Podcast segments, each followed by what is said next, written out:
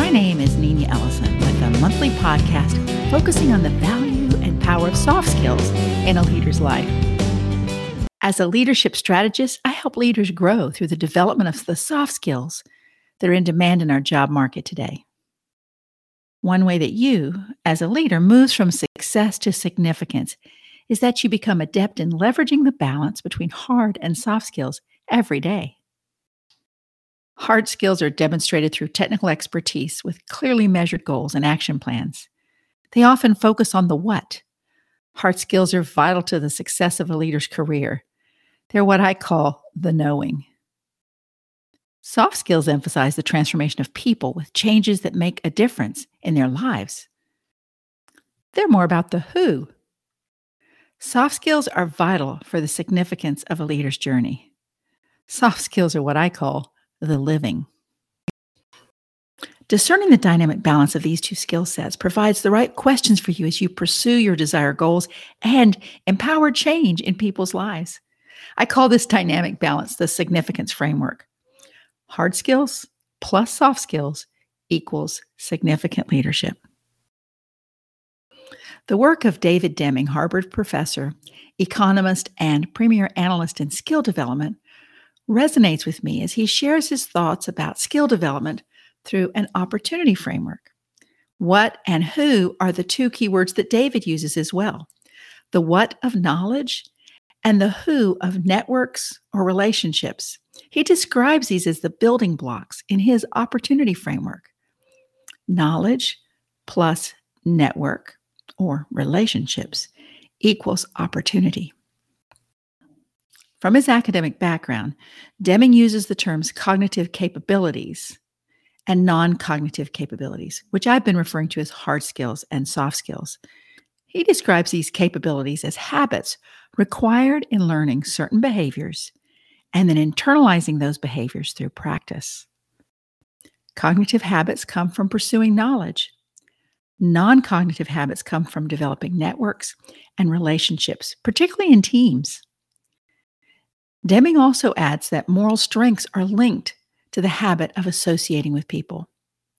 And his opportunity framework even goes further when he notes that a combination of these two habits enables the pursuit not only of opportunity, but also of human flourishing, where he says habits of mind plus habits of associating with people equals human flourishing.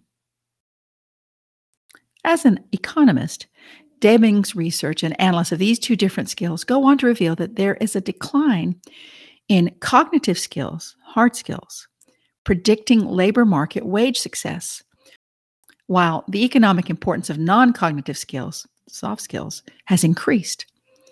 Another way of saying this is that the job market, where there's the supply and demand of labor, has demonstrated that soft skills are now predicting wage success over hard skills.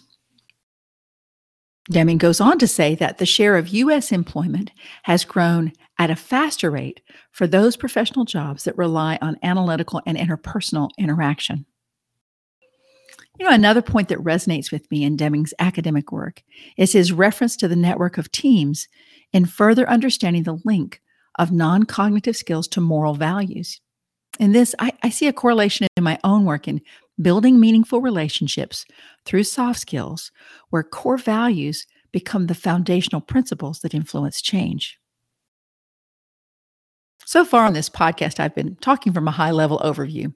So let me put these ideas into action at the micro level, where opportunities arise to influence personal growth and profit margins. When teams with meaningful relationships are built and sustained through the filter of core values, there's several things that will be seen individual and team productivity increases. Greater evidence of the presence of creativity and hope is found. Overall, performance improves. Personal growth and development advances with trust and transparency, and the team experience focuses on strengths. And with that focus on strengths, careers excel. And, and it's not uncommon to see promotions. Research published in 2021 looked at low wage temporary workers, finding that deficits in soft skill development were a major barrier to continuing employment, to continue earning wages, and to transitioning to permanent jobs. The research said that nearly a third of the job assignments in this data ended prematurely. Terminations for tardiness, unexcused absence, and other soft skill problems were especially high. So that's a really brief snapshot of economic opportunities lost and found at the micro level. When I think of the macro level, I think of the country of Papua New Guinea, PNG, a country that is undertaking a five year plan beginning in 2023 for a transformation process of a very diverse country 312 tribes and 841 languages. 841 languages represents 12% of the total languages of the world. This is an island that's around the size of the state of California.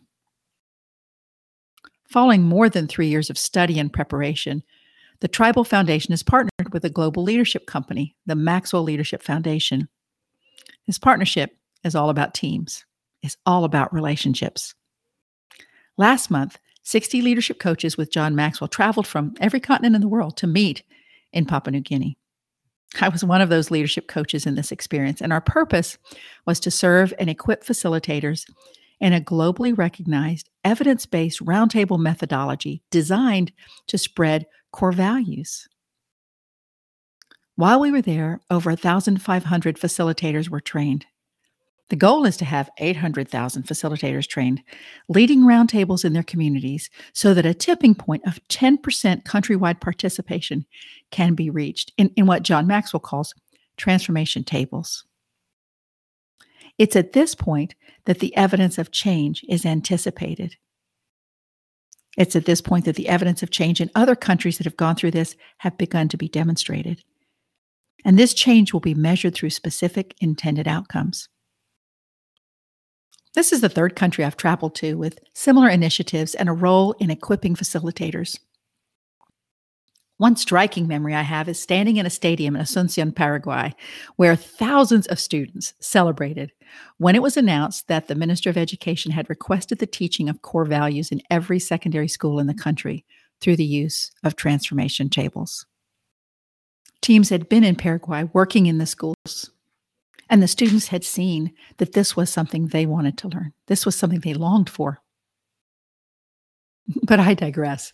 Back to Papua New Guinea and, and Gary Buston, the CEO of the Tribal Foundation, who shared examples of economic opportunities in the country. One small example is that the change in values would promote an increase in tourism to this beautiful tropical island. In the past, tourism in Papua New Guinea has been impacted by safety concerns particularly the safety of women. As core values such as integrity, commitment, and purpose support soft skill development, evidence of change will be measured as visitors come to visit this island paradise. Let me ask you how, how do you measure the value of soft skills? Here are questions for self reflection. My first question When was the first time you realized how important soft skills were to your leadership development. And the second question Are you ready to clearly articulate the economic difference between soft skills and hard skills in your work?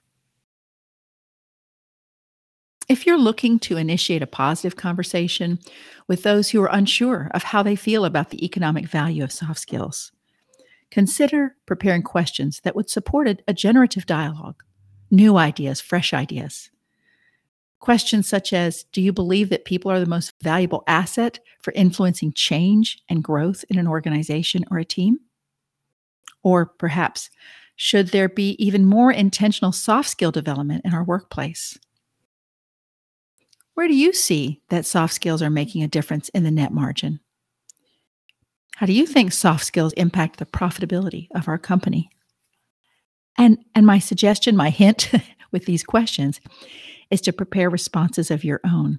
So if the response is, I don't know, I'm not sure, then you are in a ready stance to keep the conversation going. Thank you for joining me on The Art of Leadership. So set up a call. I can help you as you seek growth and development on your own leadership journey. You can reach me in the link below.